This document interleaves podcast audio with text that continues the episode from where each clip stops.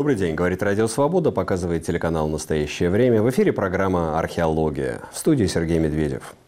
Латинскую Америку лихорадит. В Венесуэле прошел референдум о присоединении двух третей с территории соседней Гаяны. Возможен вооруженный конфликт, возможно аннексия.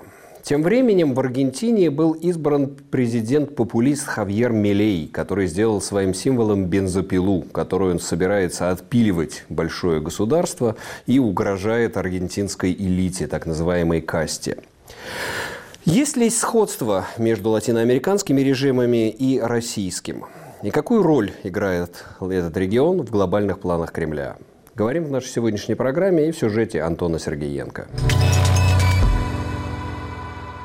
Латинская Америка переживает сразу два политических потрясения. Президент Венесуэлы Николас Мадуро провел референдум о присоединении региона Гаяны, Эссекиба. Венесуэла уже не первый год оспаривает права на этот богатый нефтью регион, который занимает почти три четвертых Гаяны. Николас Мадуро – популист, один из главных союзников Путина в Латинской Америке. При нем Венесуэла уже 10 лет находится в экономическом кризисе. Инфляция в 2018 году, согласно оценкам парламентского комитета по финансам, составила составила 1 миллион 700 тысяч процентов. ВВП сократился на 15, а страну покинули более 3 миллионов человек. Венесуэла занимает 169 место в индексе восприятия коррупции, а примерно 30% населения не имеет работы. Являясь одним из крупнейших мировых нефтедобытчиков, страна, тем не менее, испытывает острый дефицит продуктов первой необходимости, продовольствия, лекарств и бензина. Другая страна Латинской Америки, Аргентина, которая также переживает экономический кризис, избрала своим президентом политика-популиста, либертарианца Хавьера Милея, который начал свое правление с так называемой шоковой терапии, с распуска девяти министерств, обвала курса песо почти в два раза, а также ужесточения наказаний за протесты и создания реестра неблагонадежных граждан. Вместе с этим Милей на недавней встрече с Зеленским выступил в поддержку Украины и обозначил курс страны как проамериканский. Новый президент Аргентины не оставил равнодушным и соцсети. Образ Милея четко ассоциируется с бензопилой, как символом радикальных реформ. Можно ли сравнивать эволюцию режимов Латинской Америки с тем, что происходит в России? Почему всюду к власти приходят политики-популисты? И какую роль регион играет в глобальной стратегии Путина? У меня в гостях мой коллега Александр Гостев, международный обозреватель, автор подкаста «Атлас мира» на Радио Свобода и латиноамериканист. Добрый день, Сергей. Саш, добрый день. Ну, сначала о Венесуэле поговорим. Реально ли вообще аннексия? Или он просто раздувает мускулы, пугает мир, поднимает свои ставки перед э, будущими выборами?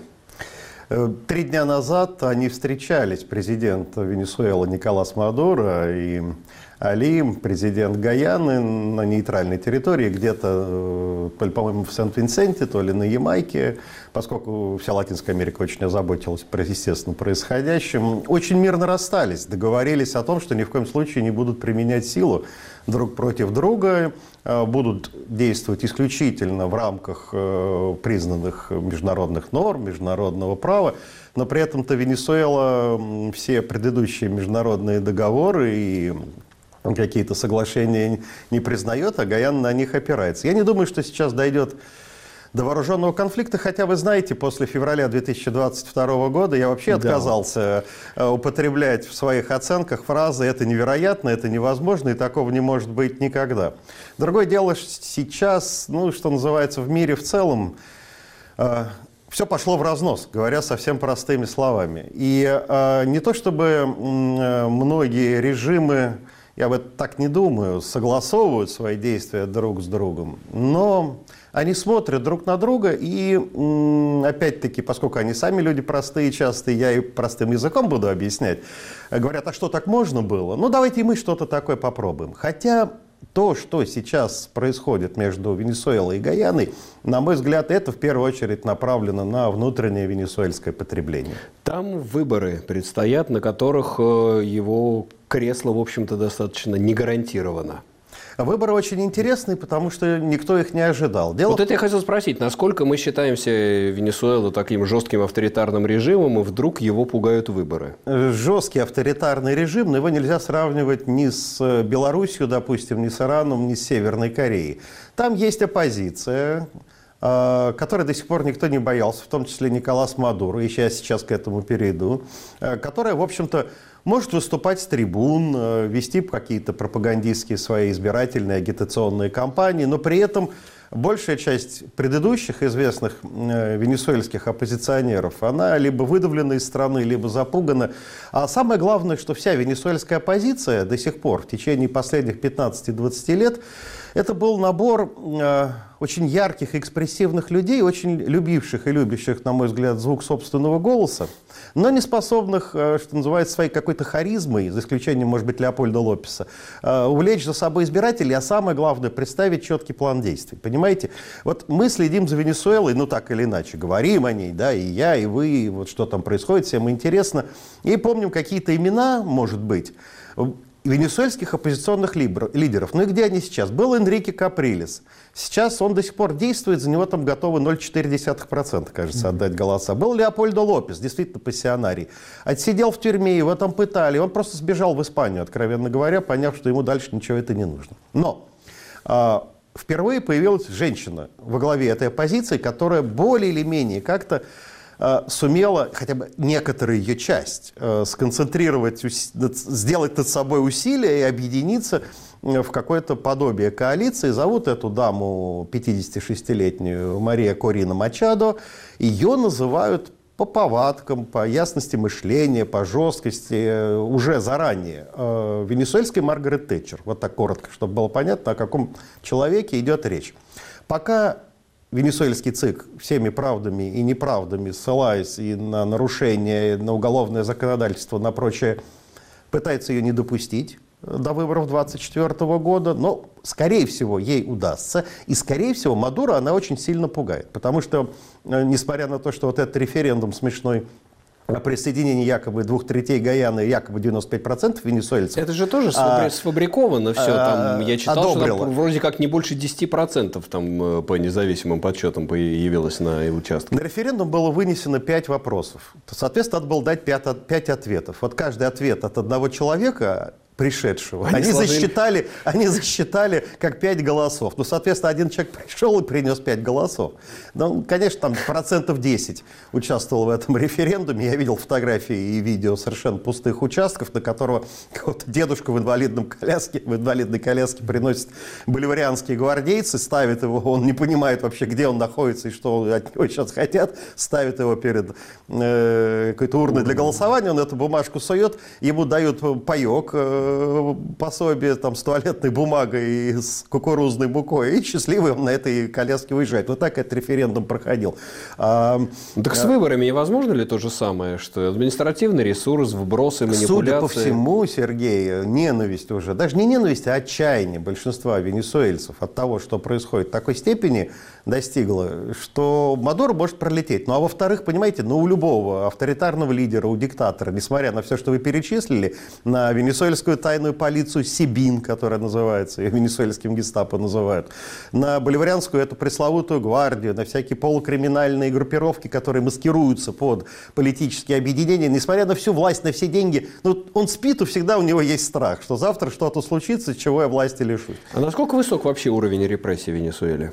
Да высок. Там э, журналистов стреляют э, каждый месяц. Я смотрю, знаете, э, разные отчеты правозащитных групп, внутренних, международных. Там, понимаете, венесуэльская политическая жизнь – это сотни каких-то наблюдательных организаций, оппозиционных кружков буквально. То есть там есть более-менее гражданское общество. Там которое... информацию утаить невозможно, но при этом никто не знает, что с ней делать. Репрессии там э, в самом Каракасе, как в любой столице, они сильны. То, что творится в э, глубинке, в э, амазонской сельве, в горах, в деревнях, это вообще караул. Я об этом писал достаточно много, о том, Венесуэла это ведь очень богатая страна не только нефтью. Есть там, например, такое такой проект, который еще при Чавесе начался.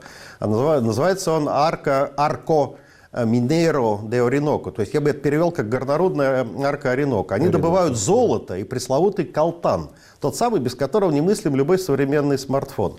И вот то, что там происходит, ну, знаете, это какие-то садистские фильмы ужасов. Э, просто э, э, уничтожают амазонскую сельву, отрубают бензопилой пресловутой, о которой уже зашла речь у нас да, в программе, да. отпиливают руки недовольным активистам, насилуют, сжигают заживо, заставляют совершенно коренное население индейское, вот, которое архаичный образ жизни ведет, работать на этих, вот этих несчастных людей, малообразованных, на каких-то приисках с угрозой для здоровья, в каких-то шахтах.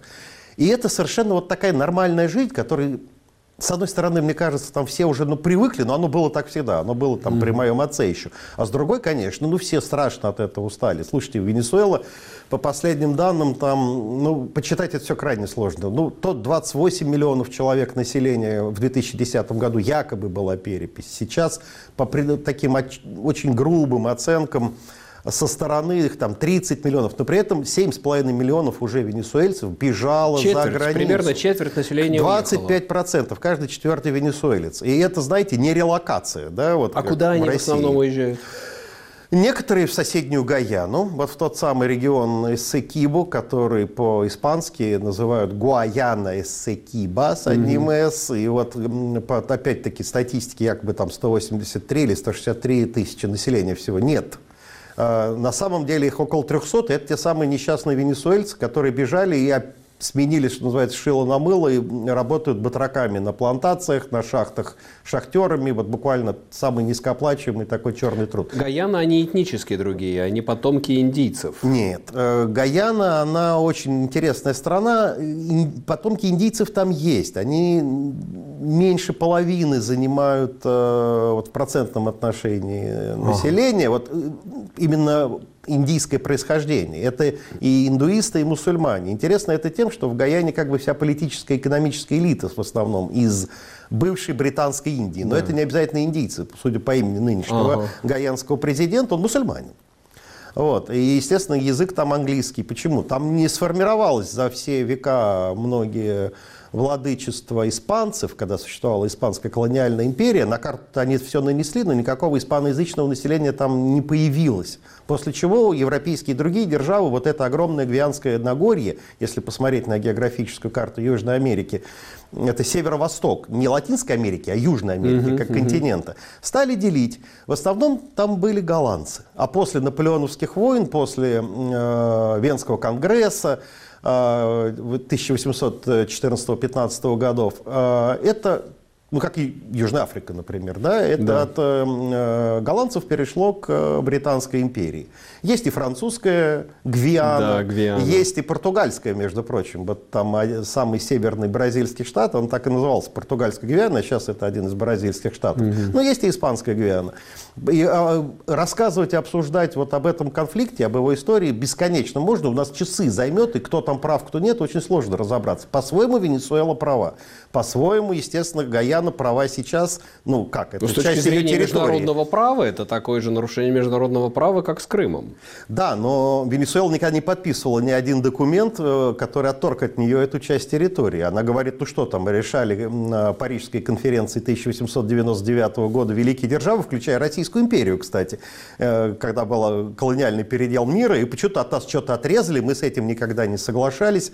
Но жили-то все 120 лет совершенно мирно и спокойно, и вдруг все это вытащили на поверхность. Мы возвращаемся к тому, а зачем, а почему? Ну вот за тем, чтобы, видимо, вот этой Выборы... э, волной э, всплеска национального патриотизма как-то всплотить вокруг себя тех венесуэльцев, которые Мадуро и ненавидят, которых подавляющее большинство, и тех, которые его обожают, ну, естественно, если бы его ненавидело 100% населения, ну, он бы не удержался у власти. Какая-то избирательная база а у него может есть. Может быть, чрезвычайное положение, специальная военная операция, чрезвычайное положение, отмена выборов. Ну, кто же знает. Я, Сергей, не гадалка. У меня, ну, знаете, да. такого хрустального шара туда посмотреть нет. Без по очень интересно, чем бы это закончилось. Обещать он может все, что угодно сейчас.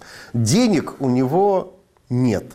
В богатейшей стране. Возможно вмешательство, кстати, мы слышали, что уже американские советники туда подтягиваются, Бразилия к границе подтянула войска, или это просто так э, меры безопасности? Для Вашингтона, я думаю, сейчас страшный сон, еще одна война, да еще у себя под боком. Они и так, как такой пожарный, не знают, куда уже тушить, бронзбой направить, вот все, что происходит. И после Украины, и Ближнего Востока, и войны Израиля с Хамас, и все сейчас с ужасом смотрят на Тайвань, а вдруг товарищ Си Цзиньпинь решит в одну Вним... прекрасную Внимательно ночь. А вдруг смотрит бах, на Украину, да. А товарищ Ким Чен Ын три дня не так давно провел в гостях у президента России Владимира Путина. О чем он с ним говорил, никто не знает. Но все смотрят на Северную и Южную Корею с ужасом. А вдруг и у США ну, никакого желания, вопреки тому, что говорит российская пропаганда, ввязываться хоть в какую-то еще новую войну после Афганистана, после эвакуации да. из Кабула, но ни малейшего нет. Они мечтают, чтобы все было тихо и мирно. И ну, это очень важно. Откуда выборы-то появились 24 года?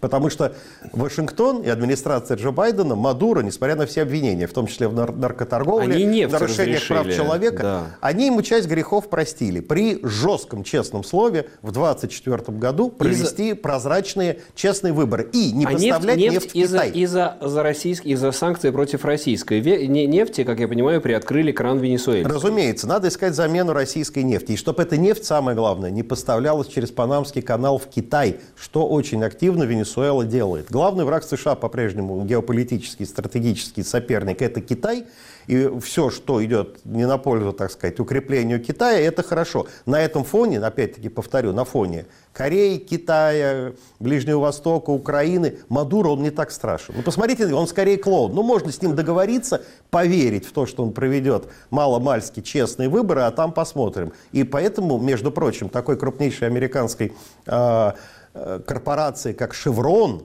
было все годы запрещено же работать в Венесуэле из-за санкций. Сейчас Белый дом Сейчас часть санкций снял и Шеврону разрешил вернуться в эту дельту Оренока, раз где самый большой в, запас. В этой части, раз мы уже заговорили о Путине, насколько вообще сильно его влияние, что он дает Мадуро, что вот эта вот союзническая дуга между Каракасом и Москвой означает? Я недавно разговаривал по другому поводу с одним из моих любимых экспертов, который э, произнес такую фразу. Вы знаете, это совершенно вынужденное, ситуативное партнерство, сплоченное только единственной идеей антизападничеством и противостоянием, которое они сами выдумали Западом во главе с Соединенными Штатами, и сели в один окоп.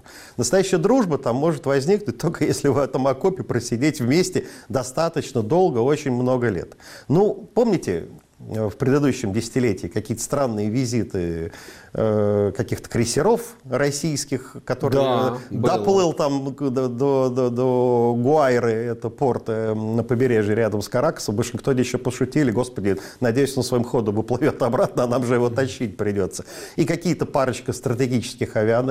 Э, этих бомбардировщиков, ракетоносцев летала туда, и все это было так смешно показательно. Ну и я знаю новости, но потом они куда-то делись что в э, колумбийско-венесуэльском пограничье, где постоянно идет война всех со всеми, я повторю, десятки группировок, тайная полиция, какие-то местные корпорации, которые владеют этими шахтами, либо радикальные партизаны из соседней Колумбии, которых тоже очень много, откровенные бандиты просто.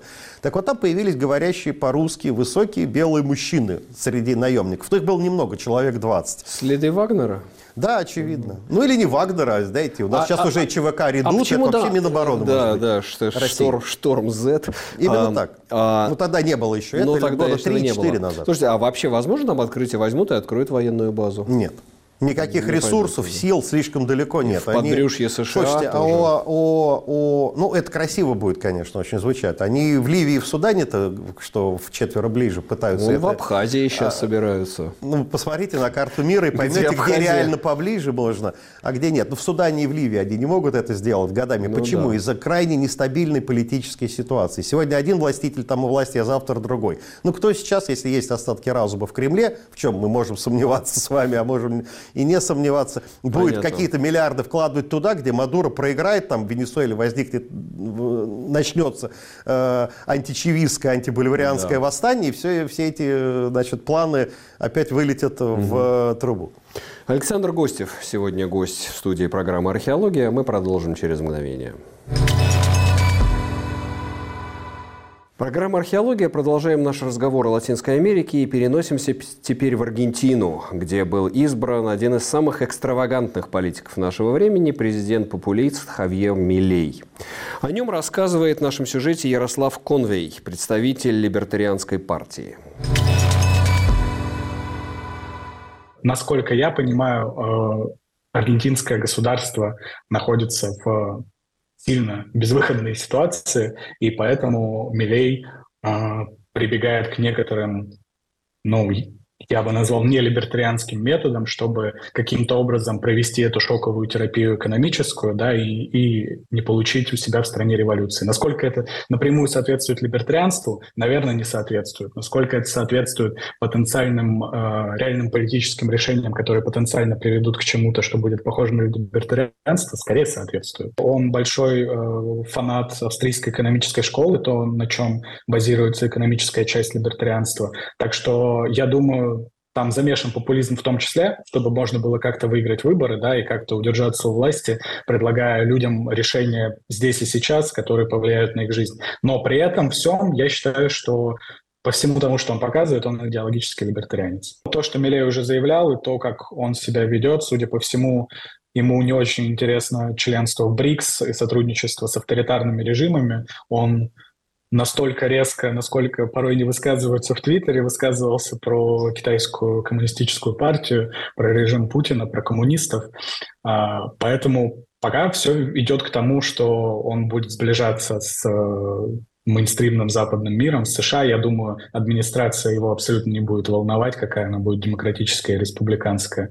Но будет в том числе помогать Украине э, сближаться с Европой и отдаляться от авторитарно-тоталитарных режимов, э, собственно, Китая, России и частично Бразилии. Хотя ну, единственное, что позволяет в этом усомниться, только то, что он э, как бы ответил на поздравление президента Бразилии, который э, такой ультралевый но в остальном, похоже, он выполняет в этом отношении свои предвыборные обещания.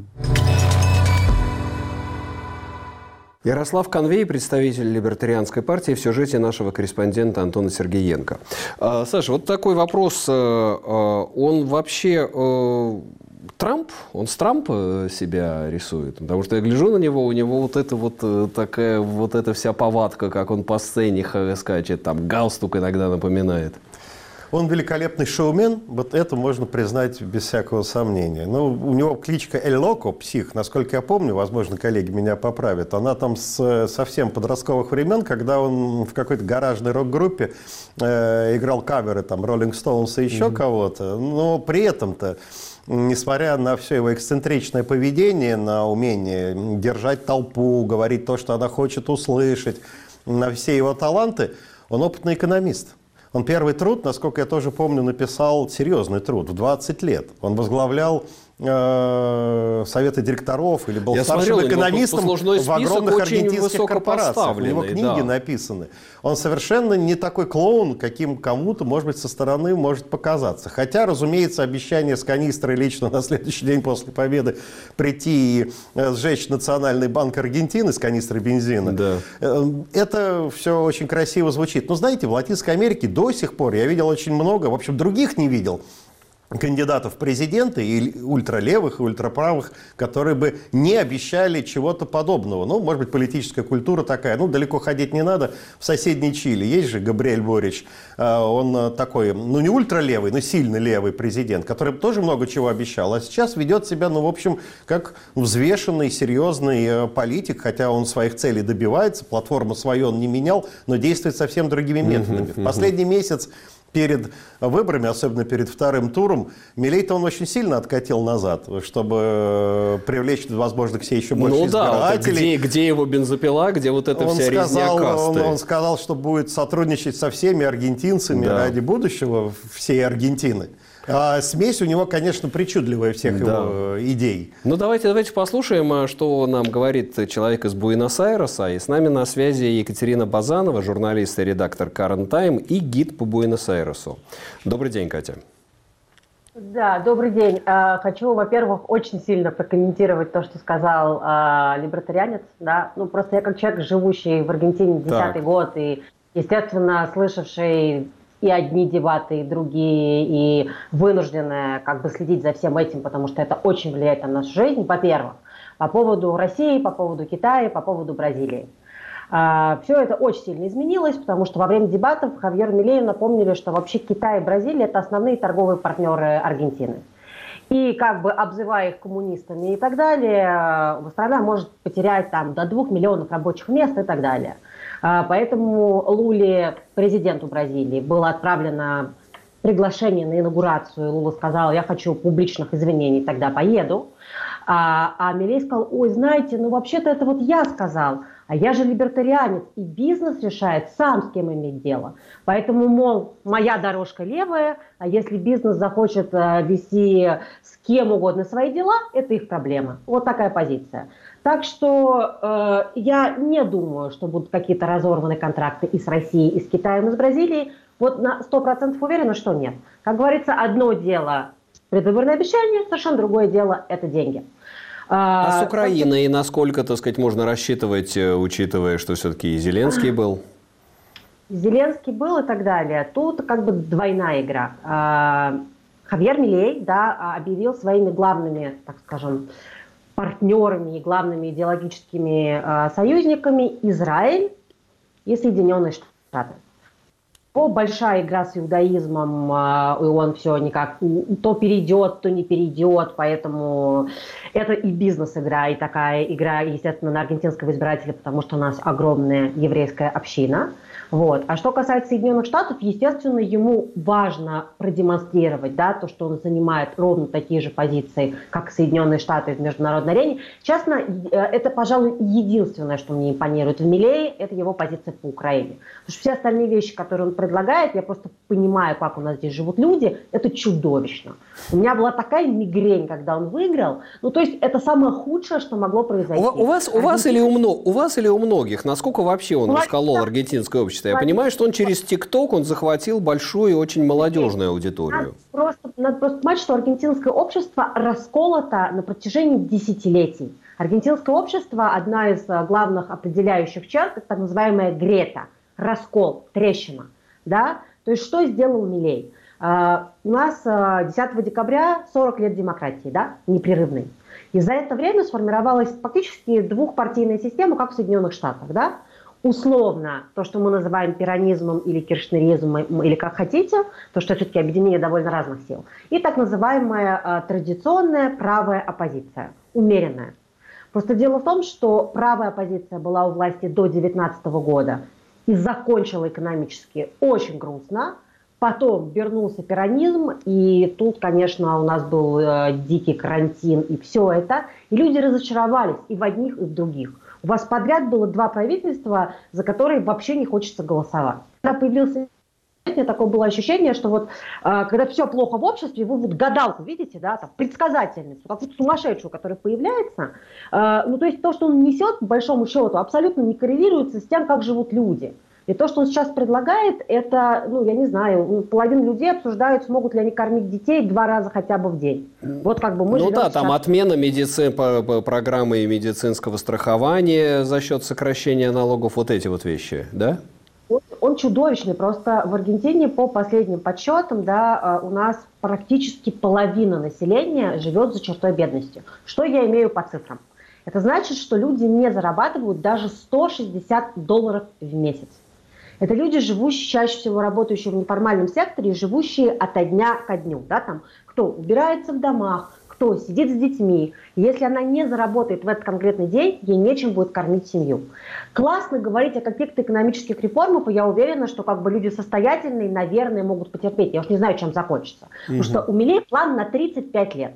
Он сказал, Понятно. что Господь Бог помог мне победить, да, силы небесные. И через 35 лет вы станете Соединенными Штатами. А вот сколько людей умрет с голода за да, то время, пока осуществится его великое будущее, я не знаю. Э, Катя, я сейчас хочу к, секундочку к, на, к Саше гостю вопрос обратить, затем к вам вернемся.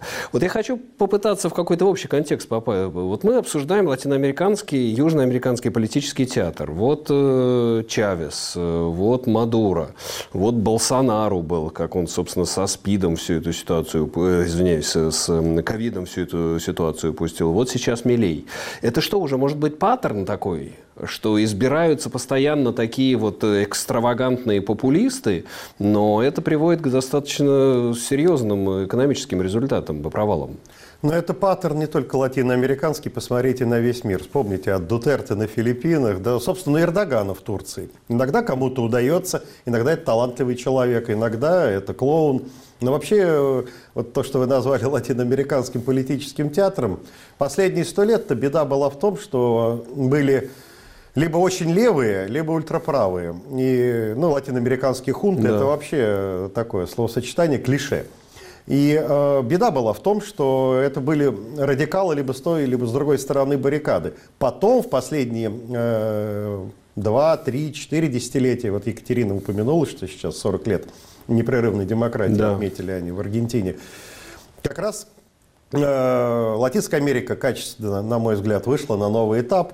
Там э, росло и самосознание, и национальное самосознание, и индейское самосознание, и стал образованный городской средний класс, появляться, с, который разделяет фундаментальные демократические ценности, базовые, имеет понятие о базовых же правах и свободах. И стали появляться умеренные центристы, левые и правые, о чем тоже упомянула Екатерина.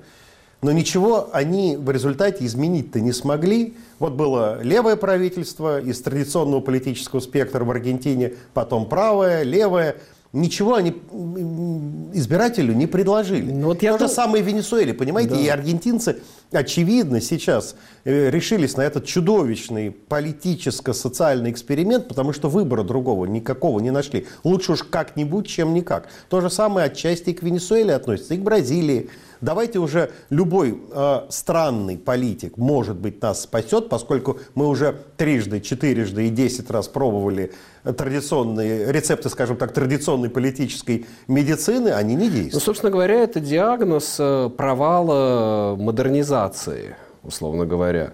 То, что все раз от раза бросаются в объятия все более экстравагантных политиков, но в целом, если посмотреть системно, ну кто в Латинской Америке вот за огромный, собственно, постколониальный период э, смог выбиться в ряды лидеров? Бразилия. Бразилия. Разумеется. Ну, за счет еще, конечно, и размеров, и ресурсов. Это сейчас Ресурсы. по разным оценкам то ли шестой, то ли седьмой, то ли восьмой ВВП в мире. 230 миллионов населения.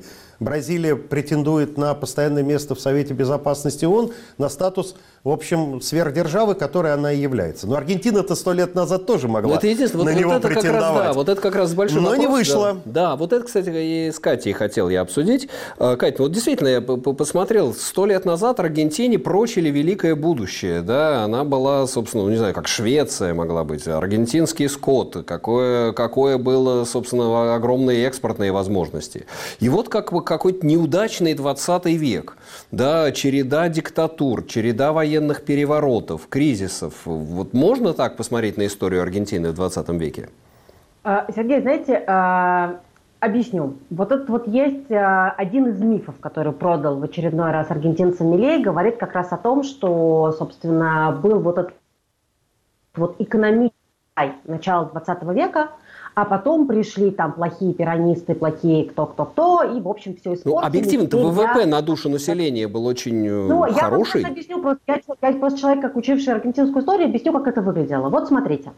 У вас в стране э, есть 10 тысяч человек, которые контролируют всю экономику, да? Ну, скажем так, к началу 20 века в Аргентине живет 4 миллиона человек, всего лишь. Э, большинство рук трудовых это иммигранты, бесправные европейские иммигранты, которые приехали. А, у нас не контролируется, у нас вообще не существует трудового права. То есть у нас а, вы работаете по 12-14 часов в день, у вас нет выходных, вам э, нет никаких выплат, нету пенсий, нету медицины, нет ничего. То есть у бюджета нет никакой абсолютно нагрузки. А, средняя продолжительность жизни иммигранта в Аргентине в тот момент 40 лет. То есть у вас постоянный дешевый ресурс рабочей силы и очень маленькая прослойка населения, которая живет прекрасно. А, если вы когда-нибудь приедете в Буэнос-Айрес, да, все очень хорошо, всегда ты смотришь дворцы, которые построила аргентинская мясная, демок... Э, мясная аристократия, и так, как жило большинство людей. Без воды, без туалета, без всего, без окон. Очень часто мужчины для того, чтобы заработать денег, делили койку, типа «я работаю ночью и сплю днем». Ну, то есть люди жили в таких чудовищных условиях. А ВВП был высокий. Напоминает ну, одну страну на это севере Евразии, же, одну знакомую это страну. Такой же, это такой же миф про то, как хорошо мы жили в Советском Союзе. Ну понимаете? Ну да, или. Россия 1913 года. Стояла на пороге великого рывка. Просто когда ты начинаешь учить историю, читать того времени, ты понимаешь, что большинство людей жили в ужасных условиях. И, э, и все остальные годы это борьба за 8-часовой рабочий день, за то, чтобы были, э, был оплачиваемый отпуск, за то, что, например, представляете, сколько калечились люди на производстве, когда рубили мясо? Без пальцев, без рук, и им ничего. То есть, если ты тебе повезло, ты здоровый, сильный, ты действительно мог выбиться в люди. Если ты, не дай Боже, заболел, например, туберкулезом, который супер был распространен, у нас влажность очень высокая, ты просто умер в свои 35 лет и все, а вот там следующий корабль. Поэтому этот миф про золотую Аргентину начала 20 века, это ничего не имеет Понятно. понятно. Сейчас, секундочку, хочет э, э, Саша сказать. Я бы добавил лишь то, что больше ста лет назад, а в общем-то не только в Аргентине так было везде, везде а что в Соединенных Штатах или в Великобритании, ну да, или в Германии не было трущоб, где э, в городах существовало больше, наверное, 70-80% населения, понятие профсоюзов, все это появилось как раз примерно вот в те времена, 10-е, 20-е годы 20 века, социальные законы и так далее, и так далее. То есть э, некоторые страны-то все-таки пошли по успешному пути. А, ну, например, та же Великобритания, да, или Соединенные Штаты. Нет, ну вот этот вопрос а хочу снова не удалось. поставить. А почему не удалось, что вот bad governance Вопрос, вопрос провалов политических, собственно, потому что ресурсно и как бы по, по отношению к мир-системе, по отношению к мировой экономике Аргентина хорошо позиционирована. Какой после Второй мировой войны тоже приток рабочей силы был и квалифицированных мозгов, то, что, так сказать, и немцы туда приехали, и а, итальянцы. Традиции политической культуры, о чем и упомянула Екатерина, я с ней согласен, понимаете? Когда мы говорим о ВВП на душу населения, это к современной Швеции или Нидерландам применимо, а к Латинской Америке это не применимы до сих пор. Не знаю, как сейчас, чуть-чуть кое-где получше стало, но вообще в течение там действительно тех 200 и более лет, которые прошли с момента образования независимых государств э, в Латинской Америке, было понятие семьи. 300 семей, 400 семей, 500 семей, у которых было абсолютно все. Дворцы и весь этот ВВП они делили между собой. Остальные пионы, крестьяне, фактически рабы, э, несчастные мигранты, как в Аргентине – коренное население, которое вот архаичный образ жизни ведет, они вообще с точки зрения правящей элиты до самых недавних времен, они должны были быть счастливы, что вообще еще живы. Понятно. Ну что, спасибо. Спасибо, Саша, за участие в этом разговоре. Благодарим Екатерину Базанову за то, что включилась к нам из Буэнос-Айреса. Ну, а мы продолжим нашу программу буквально через мгновение. Программа «Археология». Продолжаем наш разговор о политических кризисах в Латинской Америке. Рассуждает об этом Иван Фичко, эксперт программы исследований Латинской Америки и Карибского бассейна Совета внешней политики «Украинская призма».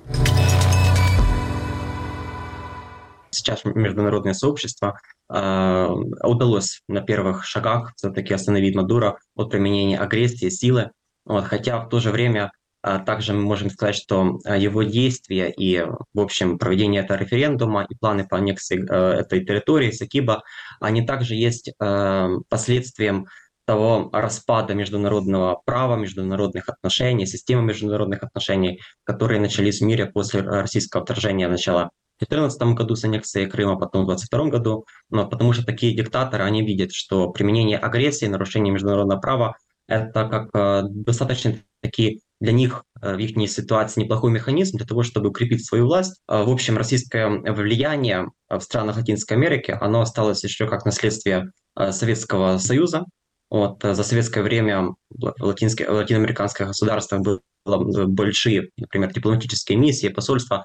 Вот, после того, как Советский Союз распался, конечно же, Россия, она по сути, получила весь этот большой потенциал. Российская пропаганда в регионе, она была достаточно сильная, особенно, как отмечают наши коллеги, э, другие, там, например, аналитики из региона, она усилилась как раз на начале 2000-х годов после прихода к власти э, э, в России Путина. И также большое влияние Россия имеет действительно на некоторые группы политические, в том числе благодаря, например, э, коррумпированным связям, вот, например, эта ситуация можно упомянуть и в Мексике, и в других странах. Ну и, конечно же, особенно в странах, которые мы уже упоминали, в странах с этими такими диктаторскими режимами, которые имеют очень большие проблемы и экономические, и для них торговые отношения с Россией есть в том же числе очень важными. Также для них важны, например, военные которое в какой-то мере военное сотрудничество с Россией, вот, например, та самая Венесуэла, начиная с 2005 года, начала э, довольно, довольно-таки сильно э, увеличивать свои, э, свой военный потенциал благодаря этому этих отношениях и с Россией. Иван Фичков в разговоре с нашим корреспондентом Антоном Сергеенко. А к нам присоединяется по скайпу Татьяна Ворожейкина, политолог и специалист по внутренней политике и отношениям между государствами и обществами в Латинской Америке. Татьяна, добрый день. Добрый день, здравствуйте. Да, мы с вами знакомы уже много лет, и я вспомнил, как все начиналось. Еще в 90-е годы мы участвовали в проекте «Иное», да, помните, такой многотомник был да, под редактурой да, Сергея Чернышова. У вас была замечательная статья, когда я вас впервые узнала как специалиста «Россия в латиноамериканском зеркале». И тогда из 90-х это все казалось, в тот момент все смотрели «Рабыню Изауру» и говорили, почему же так а, Россия себя узнает вот в этих сюжетах латиноамериканской жизни. Вот сейчас, 30 лет спустя, а, можно ли сказать, что российская политическая действительность во многом действительно а, похожа на латиноамериканские сюжеты?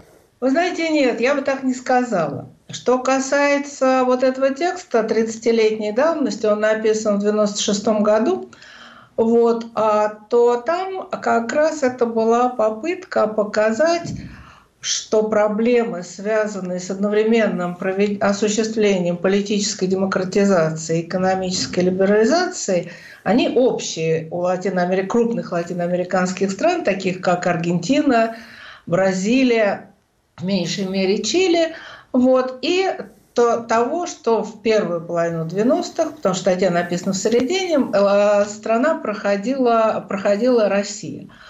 Вот, а, собственно, каковы противоречия между политически, между либеральной демократией, с одной стороны, и экономическим либерализмом с другой, либерализацией. Это очень важный момент. Вот, собственно, об этом шла речь тогда, и э, я помню, что я, у меня была целая серия таких материалов, и я всегда говорила, что есть одно очень важное отличие.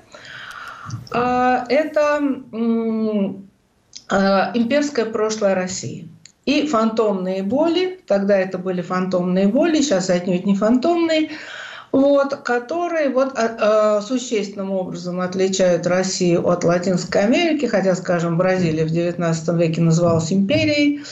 Вот, но тем не менее, собственно, импер... никакого имперского прошлого, это колония Испании и Португалии, здесь нету. Но вот то общее, что а, я всегда выделяла и что до сих пор очень важно, это, скажем, то, что я называю вслед за целым рядом латиноамериканских и североамериканских исследований, исследователей, это государственно-центричная модель развития. Когда государство структурирует экономику и общество, опускает такие штыри щупальца, как вот в ядерный реактор, стержни. Стержни и вокруг графитовые, этого, да. Графитовые. Вокруг этого формируются или не формируются экономические, социальные структуры. Ну, не напоминает ли это Россию? Вот то, что вы сейчас описываете, вот, я слушаю я это. Я сказала, что если э, за 30 лет посмотреть, особенно за последние 20-22 года, то есть с начала 21 века, я думаю, что пути, очевидно, что пути Латинской Америки и России расходятся. Что я лично а вижу все меньше и меньше сходства. То есть Хорошо, вот то, что... секунду, вот я хотел уточнить. Мы сейчас говорили с коллегами об Аргентине. Мы смотрели, задались вопросом, почему Аргентина за последние сто лет, совершая такие, в общем-то, внутриполитические кульбиты, э, ну, не исполнила да, те обез... Э, то обещание, да, ту возможность, которую она представляла в начале 20 века, когда она была достаточно ресурсно обеспеченной страной, так сказать, передовое сельское хозяйство, скотоводство, ВВП на душу населения сопоставима со Швецией была. И вот сто лет спустя, что где Швеция и где Аргентина? Благодаря череде вот этих вот э, правительств и военных переворотов и хунт. И вот действительно, может быть, э, маленькая рентная элита, сидящая на ресурсных потоках, э, невозможность технологической модернизации, заемная технология. Нельзя ли здесь провести вот это вот соотнош... сходство между Россией и рядом латиноамериканских стран в том смысле, как, скажем, работает bad governance, плохое, плохое правление? Знаете, еще раз скажу, я это сходство видела 30 лет назад, но, на мой взгляд, оно уходит. Уходит в политической сфере, на минуточку. Большинство латиноамериканских стран, то есть основные страны мейнстрима, это демократические страны. То есть вот те противоречия, о которых угу. говорил раньше, им удалось разрешить или разрешать на пути демократии. То есть а, диктатуры – это Венесуэла, это Никарагуа, это Сальвадор – это случаи иные, маргинальные. Здесь нужно в каждом случае рассуждать отдельно. Теперь об Аргентине. А, здесь я бы хотела уточнить. В начале века, значит, сто лет назад, в начале 20 века, это действительно была богатейшая страна. Вот, по а, уровню душевого дохода она занимала примерно четвертое-пятое место. Вот, а, я думаю, там, скажем так, а, обходили ее Швейцария, может быть, Великобритания. Душевой доход был выше, чем во Франции и в Германии, несомненно, не уже говоря о таких странах, как Италия и Испания. Но страна была богатая, но она была крайне редко населенная. И это богатство было сосредоточено в экспортном и финансовом секторе, а в городах, потому что, конечно, определенное распределение этого было. Аргентина первой ввела всеобщее обязательное высшее образование в 2018 году, а, одна из первых стран в мире. А Аргентина, а, соответственно, ввела всеобщее избирательное право раньше гораздо многих. Вот. Но это была страна крайне, с крайне неравномерным распределением дохода. И те люди, которые были вне вот этой вот балансы, Собственно, они появились на политической арене Аргентины в 40-е годы 20 века с приходом к власти Хуана Доминго Перун. Что хотел сделать Перун? Перун хотел предотвратить взрыв и одновременно осуществить индустриализацию. Соответственно, первоначально это был очень взвешенный проект, который дал колоссальный результат. То есть импортзамещение, осуществлявшееся а при, под эгидой государства и в закрытой экономике с привлечением вот этих людей из деревни в город, соответственно, резко повысило их благосостояние, и они же были рынком для вот этой новой аргентинской промышленности. В отличие от Советского Союза, здесь последовательность была э, человеческая, то есть сначала, сначала предметы потребления, массового потребления, а только потом а средства производства, капитальные товары. И вот здесь, собственно, происходит ну, да, группа, кризис этой модели. Группа А, то, что называлось. Ну, смотрите, я хочу все-таки заострить этот вопрос. Вот сейчас, сто лет спустя, глядя на Латинскую Америку, тоже вот я, что нашему коллеге Александру Гостеву задал вопрос, э, Екатерине Базановой, а, кто из Латинской Америки, условно говоря, вписался в модернизацию, в глобализацию? Да, мы видим успешные достаточно уже демократии. Да, 40 лет, как уже нету хунты в Аргентине, сейчас будет отмечаться. Но а, кроме Бразилии, можем ли мы назвать какую-то историю успеха страны, которая, так сказать, стала ну, полноправно включена в международное разделение труда? Абсолютной истории успеха нет ни одной. Все эти страны включены тем или иным а, блоком сырьевых товаров или товаров простой обработки. Это соя в Бразилии, Аргентине, это дальше мясо и зерновые в этих странах, но главным образом это сейчас, конечно, соя, потому что это главное требование китайского рынка – это более диверсифицированный, ну, скажем, экспорт а, в Чили. Это а, фрукты, цветы, вино. Но все равно это не промышленные товары. Единственное, кто экспортирует, скажем, промышленные товары, это Бразилия в ограниченном количестве. Это самолеты, прежде всего, вот Бразилия здесь заняла компания Embraer. Embraer, да. Э, иначе говоря, здесь а, сказать, что есть абсолютный успех, и что а, поскольку в силу вот этого вот, в силу того, что основной их экспорт это commodities, это товары сырьевого и аграрного а, экспорта, то, соответственно, по ним все кризисы, последние это 8-9 годов, ударяют очень серьезно. В чем мы видим причины? Вот, кстати, не упомянули, а, в Чили же тоже сейчас, да, конституционный кризис. В Чили а кризис начался уже в 2019 году, вот сейчас его завершение, нулевое абсолютно. Чем причина кризиса? Причина кризиса в том, что а, если предельно грубо говорить, что в 70-е и 80-е годы диктатуры, которые успешно или неуспешно пытались осуществлять неолиберальную экономическую политику, они привели страны к очень сильной э, социальной поляризации. Когда страны вернулись к демократии, эту проблему нужно было решать. Чили решала на путях сохранения той же модели, смягчая ее. Это казалось очень успешным, но в 2019 году рвануло, и была попытка выйти из институционального. Аргентина – это как раз самый интересный и самый грустный пример, потому что вот сейчас мы в Аргентине находимся на переломе цикла. 20 лет у власти стояло левоцентристское правительство а сначала Нестора Киршнера, потом Кристина Фернандес де Киршнер, его жены и вдовы. Вот. И вот это, это а, совершенно очевидно зашедший в тупик, потому что, опять-таки, предельно просто. Когда в десятые годы был бум commodities и было что перераспределять, они перераспределяли после глубочайшего кризиса 2001-2003 а, годов.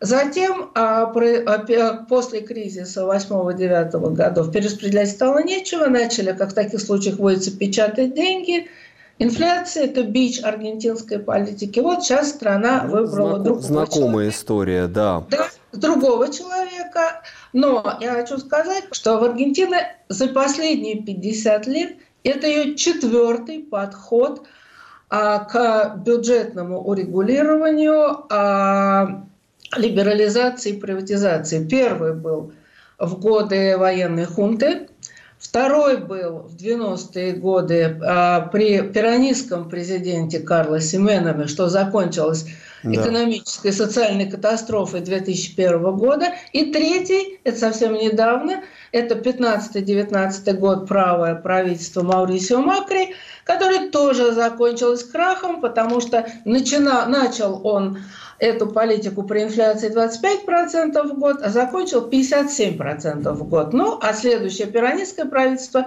уже ее еще больше, я имею в виду Альберто Фернандес, еще больше нагнало. Аргентина – это пад. Если Милей сможет навязать обществу вот эту ну, ультралиберальную, совершенно брутальную программу, я не знаю, обсуждали вы ее или нет, а, то а, и, и, и страна, как он обещал, потерпит два года, после которой наступит свет в конце туннеля. Да. А я хочу привести, может быть, в это включить, это замечательно, потому что я слушаю радио да. различные. Один а, любимый мой корреспондент, вернее, комментатор Эрнеста Тененбаум, он так это сформулировал. Но вопрос, почему такое внимание в мире к, к речи, э, вообще к аргентинским да. выборам, к инаугурационной речи Миле. Он говорит, ну а как же? Человек полчаса говорит собравшимся на, на Майской площади, я вас всех убью. А народ ему кричит, далее, далее, давай, вперед. То есть вот эта вот общая загипнотизированность, она, с одной стороны, отражает дикую усталость от того, что было, а с другой стороны, такую безответственность полную. Ну и показывает, что... конечно, успех популизма и риторики. Да. На глаза, перед глазами, конечно, пример да. Трампа и вообще успех популистов по всему совершенно спектру да. обществ да. Это, и это по всем континентам. из этой же серии. Из той же серии. Татьяна, Татьяна, к сожалению, время наше в эфире уже подошло к концу. Вот, спасибо за этот рассказ. У нас э, на связи была Татьяна Ворожейкина, политолог, специалист по политике Латинской Америки. Но от себя хочу сказать, что несмотря на то, что Татьяна говорит, что сходство между Латинской Америкой и Россией все меньше, мне кажется, очень полезно перечитывать э, классиков латиноамериканской литературы, Маркеса «Осень патриарха», Астуриаса «Сеньор президент». И в самом деле показана галерея одиноких стареющих диктаторов, которая, кажется, очень напоминает сегодня в России. Это программа «Археология». Меня зовут Сергей Медведев. Оставайтесь с нами. Радио «Свобода» и телеканал «Настоящее время».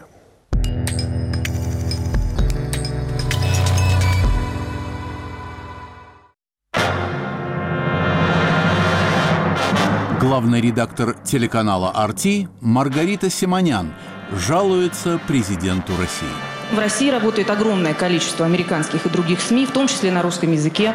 Я их могу похвалить, они работают прекрасно. Может быть, вас удивит, но по некоторым параметрам, например, по цитируемости в соцсетях, «Радио Свобода» уже сейчас на первом месте среди всех российских радиостанций. Цитируй «Свободу». В свое время, если мне не изменяет память, вы работали на радио «Свобода». Был такой грех. Вот вы там работали. А теперь вы возглавляете общенациональный канал российского телевидения. Разве это не признак либерализма?